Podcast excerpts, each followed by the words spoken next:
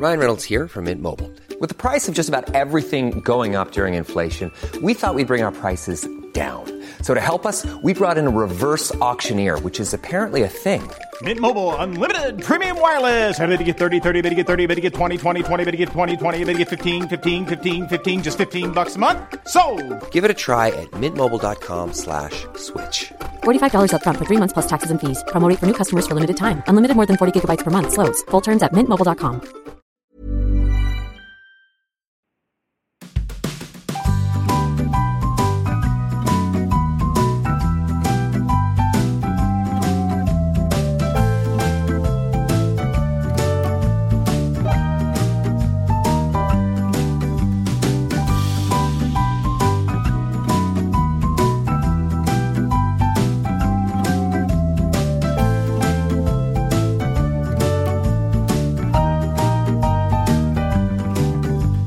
Hello, everybody. Welcome to What's in a Name, the etymology podcast, where we look at words and go, yeah, but why though? Is that okay? That's essentially what we do, right? Yeah. Yeah. More or less. My name is Anna, and I am one of your hosts. uh, my name is James, and I am the other host. There might be a secret third host. If there is, it's a secret even to us. we simply do not know. I can't hear anyone, so I'm assuming not. Yeah, they haven't been pulling their weight, have they? No. No, absolutely not. Um, today's theme is cryptids, which is very exciting. Yeah, I mean, this was uh, one we came up with a long time ago. I have a request to make. Go on. Can we call the episode Yetimology? okay, yeah. I would like that very much. You said it in the episode, and that means it qualifies, so I'm happy with it. All right then. Yeah, so we're going to be uh, looking at the names of cryptids and wondering how they got here. Um, if you'd like to start us off, James, I'd be very interested to hear what you've come up with. Yeah, though it just occurred to me I didn't actually look up cryptids, which I would normally have done. Ah, that's a very good Um, point. I didn't either, but it'll have the same root as cryptic. Exactly, and cryptozoology. and possibly crypts, right? I mean, people will get to hear us do it live now, It but must be crypt- about like, things being locked away. Is that is that what crypt? Yeah, encryption. Well, that's why yeah, cryptocurrency is a thing, right? Yeah. yeah, okay. So a crypt is there because the bodies are locked away. Ooh, it's getting spooky already. anyway, so we'll we'll move on to the the actual cryptids. yeah. Um, so the first one I had a look at was one like when when I was a kid, I used to you know read lots of books about monsters and unsolved mysteries and just weird sort of folklore. You know, I, that's that's the section I would be hanging out in the library, trying to learn all I could about the Jersey Devil. I'm picturing Dipper Pines from yeah, it's not a million miles away from that. Gravity Falls. Um, so one of the ones I remembered uh, from you know my time as a sort of preteen enthusiast of cryptids is that there is a sort of Cornish version of the Loch Ness monster. Um, Hmm. So I look I looked up what that was called, and this is going to involve a lot of me attempting to speak Cornish. So I apologise to any Cornish speaking listeners for the butchery I do to the language here. But the the monster in question is called Morgawr, which is spelled M O R G A W R. Ah. Um, and it's a sea serpent that purportedly inhabits the coast of Cornwall uh, near Falmouth Bay. So have you ever heard of Morgawr? No, I ought to know how that's pronounced because Cornish is quite similar to Welsh in some ways. It is. Um, they are both descended from uh, what's called Common Brittonic, Mm. along with Breton, uh, which was it was uh, spoken in the UK or in Great Britain, I should say, before um, Standard English, sort of, or early English, I should say, Yeah. kind of dominated the place. And that that's why you still get sort of Cornish speakers insisting that. That's the true language of our- Their road signs should be in Cornish, yeah. I mean, there's a case to be made for sure. I- I'm not sure there are that many Cornish speakers left. Oh, not from a practicality standpoint, but I think I think it's okay to hold on to the beautiful languages Yeah, just we're, because they're if we're beautiful. gonna if we're gonna prop up opera, we might as well prop up Cornish. right. So the etymology of Morgawr is quite simple, but I Mhm. found it interesting. Um, for a start, although the the beast has been sort of recognised since the 1800s, was only given the name Morgawr in 1976 by a Cornish author called Tony Shields. Oh, But uh, he came up with this word which means sea giant in Cornish. Uh, and the two words are more, meaning sea, and kowr, meaning giant. oh, that's interesting. And so, looking up the etymology of it, I, I checked out what the Welsh words for the for sea and giant are, and they're basically identical. Yeah. Um, in Welsh, there there's a what are the hats called? Like the carrot symbol over the O, circumflex maybe. in Welsh, it's basically the same. the The only difference is that kowr in Cornish is spelled K O W R, and in Welsh it's C A W R. An interesting thing I learned while I was looking this up is that um, Stonehenge in Welsh is called Côr y Cewri, which means Assembly of the Giants. So I found that I Uh, did not know that. it's a lot more poetic than Stonehenge. I can tell you that It's a better name. Oh my god! Do you think they'll redo their branding, or is it too late? It's probably too late. Yeah, might maybe it'll a- draw in the Welsh speakers. Might be a couple of millennia past that. but I, I tried to look up the um, etymology more deeper than that, and basically all they they all disappear into some sort of weird Proto-Celtic slurry. So you know, there's there's not Listen, much more I can say. Proto-Celtic slurry is incredibly nutritious. Is it like bog butter? God, I hope not. I was thinking like a healthy broth. But yeah, that's that's uh, Morgawr.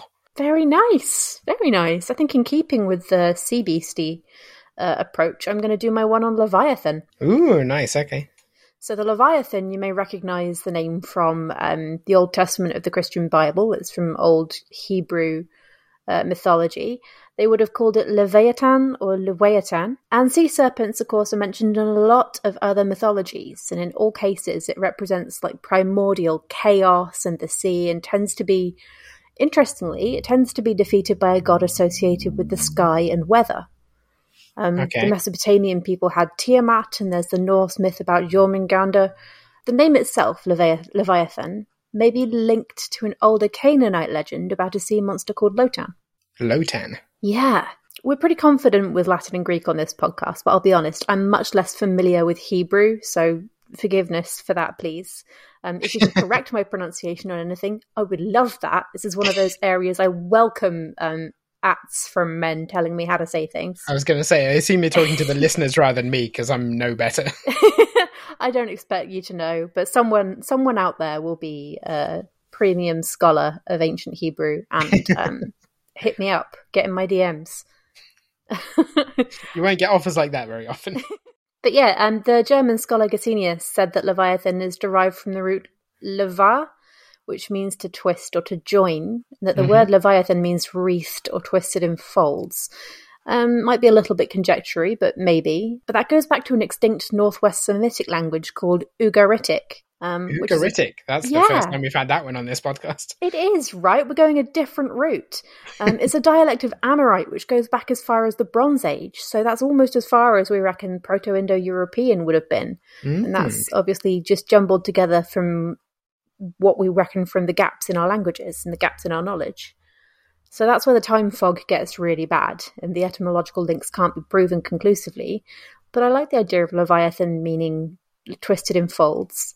Yeah. It's, it's got a very sea-like image to it and a very serpent-like image to it as well. So Yeah. Very I mean, cool. it's it's come now to mean sort of anything giant, right? yeah, that's right because of the the scriptural sea monster uh, image. Hmm. I like It's it. interesting. I, was always fascinated by the way the Leviathan was described because various times it's described like a dragon, but other times it's described like a hippo. So really, you can say They're very similar they ways. are in many ways. Hippo is more folds than a dragon. You can say that much. Do you reckon? Yeah, probably. Depends on the dragon. Okay. um, what have you got for me next? Okay, so we've done two two sea beasts, so I think we should uh, go to land now. A land beast. Yeah, a land, some sort of land cow. so, have you ever heard of uh, black shuck? Never. Black shuck, or sometimes old shuck, or sometimes simply shuck, uh, is a ghost dog, and uh, ghost dogs are quite common in I imagine all folklore, but certainly in the UK, ghost dogs are quite prominent within local mythology. Ghost dogs and large cats are the two that you get most of around here. So, Black Shuck is uh, native to East Anglia, described as a black shaggy dog with fiery eyes and immense size who visits churchyards at midnight. Um, there's a really good story somewhere about Black Shuck appearing in a pub somewhere and sort of clawing its way out the door and leaving these like giant burnt claw marks in the door frame, which are still there. Um, Extremely cool. I suspect that might be some embellishment. I don't know what you're talking about. If they saw it, that's good enough for me. It's not been independently verified by a team of Ghostbusters, I can tell you that much. That's not really what they're in the business of doing. Need a Winchester for that kind of thing. Quite.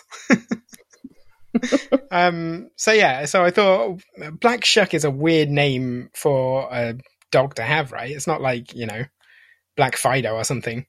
I mean, so the black looking... part makes sense to me, but yeah, you oh, the black elaborate makes, on the Yeah, I'm not. I'm not here to dispute the logic of calling a black dog that. But I looked it up, and apparently, uh, it comes from the old English word "shucker," which means devil or fiend, hmm. which I believe is related to succubus in some sort of roundabout way, but also derives potentially from the Germanic root "sker," meaning to terrify, which you might be able to tell is the same root as the word "scare." Oh, oh my gosh! All right, that is very impressive. I wish I had more on that because I was really enjoying looking at Black Shuck and finding out all Shucks. the stories. yeah. I'm not sure probably, that deserves a laugh. probably not. Probably not the same. I was just thinking about Scooby Doo. That's why. well, fair enough. Whomst among us hasn't thought about Scooby Doo in the middle of a podcast and had a giggle? Zoinks, am I right? Yeah. we don't have etymology for for zoinks. Thank God. We'd be here all day. very cool. Very cool. I did both uh, Yeti and Sasquatch. So which would you want next? Let's go with Sasquatch. Sasquatch. Okay. So there were a group of indigenous languages in the Pacific Northwest of America and Canada called the Salish or Salishan languages. Mm-hmm. And one of them, Halkomelem, has the word Seskek or Saskets. There are different spellings from different dialects. Mm-hmm. Um, as for what it means, it means the creature, mostly. Um, but one meaning that I saw gave Sask as being derived from Sek, which means to split or to crack, mm-hmm. and Ets meaning on the back and they theorized that it referred to it leaving broken trees in its wake. Um, mm. Unfortunately, as with you know a lot about the Sasquatch, if we separate the reality from the fiction, we're not going to be left with a lot to study. So I don't know how plausible that is, but sure, broken trees in its wake, that's the Sasquatch. Yeah, I mean, as with lots of different etymologies, it seems to me like there are there are two kinds of etymologies, one of which tend to be like the sort of grimly practical terms, and the other which are extremely poetic and therefore probably yeah. fake ones. Yeah, that's the problem, isn't it? Anytime a modern day scholar sits down and goes, "We reckon," yeah, um, it's probably uh, a little bit fanciful. But that's, I think, in the case of a cryptid, I think a little bit fanciful is probably fine. if we ever find the actual truth, um, maybe the Sasquatch itself will tell us where its name comes from. But, I mean, uh, either way, I think we can all agree that Sasquatch is a much cooler name than Bigfoot. I certainly am a strong proponent of that. I did um, look into why a Bigfoot was called a Bigfoot, and it was exactly what you would expect. do you want to do Yeti as well? Sure, yeah, I'll roll right through. Yeah. Um, so the Yeti is from Himalayan folklore. Mm-hmm. It refers to a large bipedal ape like creature with brown, grey, or white fur. I always picture them as white, I think just to distinguish them from the Sasquatch, but I think it's interesting that they're uh, that they could look exactly the same. Definitely, as a kid, I used to assume they were probably the same species, and one was just like you know the the mountain variety. yeah, exactly. You know that's a lot simpler than there being two independent races of like ape men given that they're both most likely misperceived bears, I think it's fair to say they are related. um, there you go, then. but yeah, so the Tibetan language was Romanized by the People's Republic of China, which means they obviously tried to fit it into our alphabet. Mm-hmm. And the resulting language is known as Tibetan Pinyin. And in mm-hmm. that language, Yeti is pronounced Yache, from Ya meaning rocky place and Che meaning bear. So forgive my pronunciation again, or, you know, correct it, but that means a bear from a rocky place. The Rocky Bear. Makes sense. It does. I like the name Yeti as well. It is. Do you remember again. the Yeti from uh, SkiFree? it would chase you after you'd gone over all those rainbow ski jumps and it would eat you at the end every time. It was terrifying. I've never known horror like it in a game. As I recall, it had a lot sharper teeth than I imagine a Yeti would. No, they do have sharp teeth. Do they? That's another thing that was mentioned in the description of it. Oh, God. Yeah. What are they eating up there? Rocks? Other bears? I don't know. Mm. Skiers. Skiers, yeah. Exclusively skiers. Uh, so I've got a very quick one here. Um, Sure. I was I was looking into again sort of UK based cryptids. I kept coming up with like big cats that were called things like the Beast of Bodmin or the Beast of Exmoor. Yes. And I was like, so what does beast actually mean? Mm. This is interesting, right? Because I, I originally the word beast was used in English to mean any lower animal, so any non-human animal. Which you know that that meaning is still prominent today. Like we we tend to have uh, associations with like savagery related to it, but basically, if someone said, "What manner of beast is this?" you would uh, understand them to mean any animal, right? Sure. Beasts of the field. Yeah, and prior prior to beast, the word in English for any animal, a generic wild creature, was deor. So that's D E O R, uh, the root now of the word deer. Deer, sure. Yeah. So at one point, if if you said like, "What is this deer?" It would have meant any any animal, and there are records Even From the- badger. from the 1200s. It's any four-legged animal, and even prior to that, there are instances of it being used to describe ants and fish. Oh my gosh. so at one point, they were all deer. That really does surprise me. That's some really good sleuthing. Yeah, and in Well the done. in the 16th century, that word got uh, supplanted by animal, and so you have these words, right? Animal uh, comes from the Latin anima. hmm Uh, deer comes from Proto-Indo-European deer, uh, deu, deu, D-H-E-U, and uh, beast comes from Proto-Indo-European dues, D-H-W-E-S, and all of Oh, these wow. words collectively um, mean breath. Oh, that is fantastic. So beast and deer and animal all mean creatures that breathe, or creatures, you know, things that are alive. That's very interesting because um, the breath and life connection is evident in other languages as well. We've got like pneuma in Greek. That's very cool. Thank you. I like that a lot. That was that's a quite a poetic one that probably Yeah. is true. yeah, it is. I think if you go back far enough, even basic facts feel poetic. Just that something Well, can remain true for that long. There's like a simplicity to it, isn't there? Yeah, for I mean, sure. those words, as well as meaning breath, they also mean things like wind. breath, wind, and life. Yeah. hmm That's again, that's pneuma, and I forget what it was in Hebrew, but there's overlap there as well. Okay. So I've got one last one that I've got proper etymology for, and that's chupacabra. I almost did this one.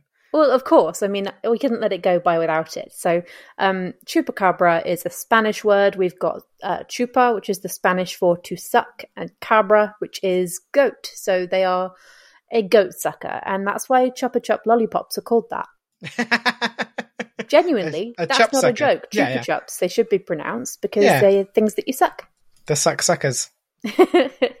that's that's all right. The only other things that I really mentioned in passing were the Loch Ness monster and the Loveland frog. the Um, love. What's the Loveland frog? so he's a frog man, and he just seems pretty chill. Okay. Um, it's an American one. He's an um, he's a anthropomorphized frog who just like walks around on his little froggy legs, and I just think that's a dope creature. Loveland Frog is a dope name, and it was a nod to the fact that a lot of these creatures are named after the places they're from, as you mentioned with the Beast of Bodmin. Oh, I thought it was a frog who just loved land. An amphibian who's made up his mind. Yeah, he's That would finally got off he's the. bipedal. He's got off the fence and he's picked. he's picked a lane. You can respect that. Absolutely. I do. I do respect it. I just, in my head, he's got a little top hat. I know he doesn't, but the world is poorer for it. So I've looked up another. I mean, it's a couple of things really, but we we know the etymology of minotaur, right? I was about to say sure, and now I'm questioning myself. Well, it's it, Tor is in bull and Minor Bull Minos. in minor, Minos, yeah. So Yeah, yeah. the Minotaur. So I was thinking, well, if that is true, why is a centaur called a centaur? Because centaurs, The bull of a hundred? well, centaurs aren't half bull, right? They're they're No. horse. Very good point. Yeah. So I My brow is furrowed. so I did a sort of dive into it. I found out that originally centaurs were the name of a, a Greek tribe uh, who were called the Kentauros, who were just horseback riders. It wasn't half human, half horses. It was just people riding horses. Right. Um, and they were a, a tribe from Thessaly, and their myths sort of got contorted into the centaur. And so, as I suspected, the the Tor part of centaur and Taurus and Minotaur comes from a root which used to mean like large four-legged beast. Right, right. so it's that's that's thing. why that's why in Kentaurus they the Tor part is talking about horses as opposed to bulls. That's so cool. and it goes back even slightly further. So the the Tor part comes from Proto-European uh, stiau, which meant stout, standing, or strong, as in sort of beast. So you know, like a stiau, a strong beast, um, and that is also the root of the word steer, which meant young bull, which currently exists in English as steer. Steer. Yeah. Yeah. So steer is uh, cognate with Oh, that Taurus. is so interesting. yeah. You know, um, you know, I've been watching an awful lot of Centaurworld on Netflix, yes. A cartoon for children that I absolutely love. um, not to surprise anyone who knows me. Well, there are all the creatures in there. One of them's part zebra, one of them's part giraffe, one of them's part llama. And in my head, I was going like, "Ah, that's not pure centaur." But from what you're saying, like basically, it's fine. And taur just means that they are part animal. There you go. Centaurworld is technically accurate and basically a documentary. it's, Seems legit, yeah. it's got my stamp of approval. Uh, so that's all the cryptids I researched. I still Yeah. found no evidence for most of them, but we didn't look very hard for evidence. We don't really care if they're I did. I did my own research. Oh, I see. Okay. So now that you've done some, you're a cryptozoologist now, babe. I'm Um, glad. You, I'm glad you think so. I do. I do. We'll have to get you an appropriate hat. um. Right. So I believe now we can move on to our invented words. If you're ready. Yeah, in a section that is called "Any Other Names." It is, isn't it? Yeah. I forgot that. we forget every episode. Even even I. I know. I know. Even I, last episode, called it any other words, which is the one I used to chastise you for calling it. oh no! I've muddied the waters. Yeah. Well, any uh, any other the names. of us, That's what it's called. any other names, as in a rose by any other name. It Exactly. makes total sense. It's consistent with the branding. It was very smart. I ought to remember it. Well, it's a good thing you're here. Um, okay, would you like to start us off with your any other name? yeah, so I've only got one. We we actually mentioned this creature uh, quickly earlier, but I I think given the prominence of the Loch Ness monster, the the name Loch Ness monster is extremely bad. What does it tell you about the Loch Ness monster? Not a lot, really. It just says it's a monster and it lives in Loch Ness, which is, I think, uh, you know, a branding problem, basically. I mean, the Family-Ness cartoon did what it could to redress that issue, but I agree. and similarly, having having Nessie as a as um, a nickname, I don't know. It's just not very imaginative, is it? It doesn't. It doesn't really nod to the heritage of the Loch Ness monster. That's what I think. hmm So my suggestion is that we replace the name Loch Ness monster with Loch Mothin, which means in uh, Scots Gaelic, uh, lake giant. Oh, that's amazing. And you know, Oh, in that in that way, it's kind of similar to Morgawr. Yeah, it is. It's a Yeah. beautiful parallel. You've come full circle. so if we can just uh, change that on Wikipedia, See, I took a very different approach because I thought, you know, the Loch Ness monster is very popular as a as a tourist exercise. It's done very well for itself, and I thought Cardiff could use a bit of that energy. okay, So, um, you know, Cardiff Bay used to be called Tiger Bay You may not yes, know. I do It- know. Yeah. Yes. So I've decided that it's called it was called Tiger Bay because there is an aquatic tiger in there, um, which is now known as the Cardiff Monster or, or Diffie for short. For merchandising purposes, we've got Diffie the aquatic tiger. I mean, an, a- an aquatic tiger is quite plausible because tigers are famously like the only cats that really love water. Great swimmers. Yeah. Yeah. I, I like that plausible as the word you went with rather than say demented or unhinged. Well, I mean, why was it called Tiger Bay anyway? Because there's famously very few tigers in the UK. So, not a lot is known about why specifically that area became known as Tiger Bay, but Tiger Bay was a fairly common term for dangerous areas, dangerous bays. Um, the one in Cardiff, in particular, was a very crime ridden red light district back in the day. It's interesting that they consider tigers the sort of most dangerous threat they would encounter, you know, as sailors. Maybe there was a big cat house there. You never know. Um, I've got one more invented word, if you'd like me to round that off. Yeah, please. Um, I went with, you know, you know, chupacabra. You know, we touched on chupacabra. I do. Uh, I went with soplacabra. With Soplacabra. Yeah, cabra meaning goat, Right. and sopla being the, the Spanish word for to blow. The goat blower. yeah. I'm going to have to uh, put the explicit tag on this podcast now. no, no, it's fine. It's Spanish. so, what what does the goat blower do? Well, uh, uh, it just sort of exists, you know. it's like the Loveland Frog. He just sort of wanders around being a nice, chill dude, I mean, occasionally blowing goats. Chupacabra drains the blood of goats and cattle, right? Well, it's the opposite of that. It just makes sure goats and cattle have a nice yeah, time. It fills them up with blood. Is that what you're saying? No. Well, you know, strategic parts. Oh my god. You brought this on yourself. you debase this noble endeavor. Good. About time somebody did. Keep waiting for someone else to do it. I have to do everything myself.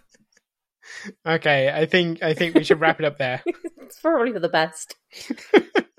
okay, thank you very much for joining us, everybody. Uh, I hope you've enjoyed it yourself. We certainly have. Um, if you want to talk to us about what's going on here, you can at me on Twitter at Boots Magoot, Uh, I am at James Hunt. and together we have the account at WIAN Podcast. which we are still. I mean, you're logged in this time, right? I, I have access to the account now, so I am doing the occasional quiet retweet. um, maybe I will get noisier. Who can say? I hope so. right. And we'll be back next month. Yeah. Said very gingerly. We'll be back in an indeterminate amount of time that I hope to be not more than two calendar months. That's the best I can promise. Goodbye. We will. We will be back then. Bye.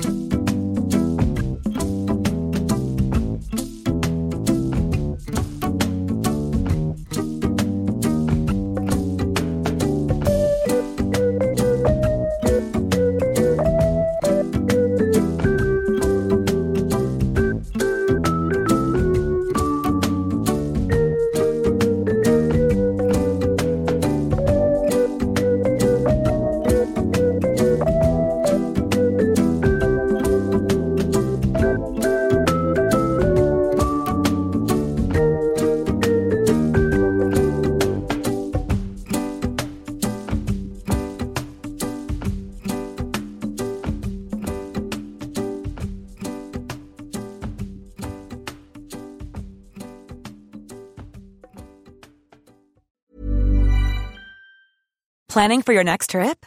Elevate your travel style with Quince. Quince has all the jet setting essentials you'll want for your next getaway, like European linen, premium luggage options, buttery soft Italian leather bags, and so much more. And is all priced at 50 to 80% less than similar brands. Plus, Quince only works with factories that use safe and ethical manufacturing practices. Pack your bags with high-quality essentials you'll be wearing for vacations to come with Quince. Go to quince.com slash pack for free shipping and 365-day returns.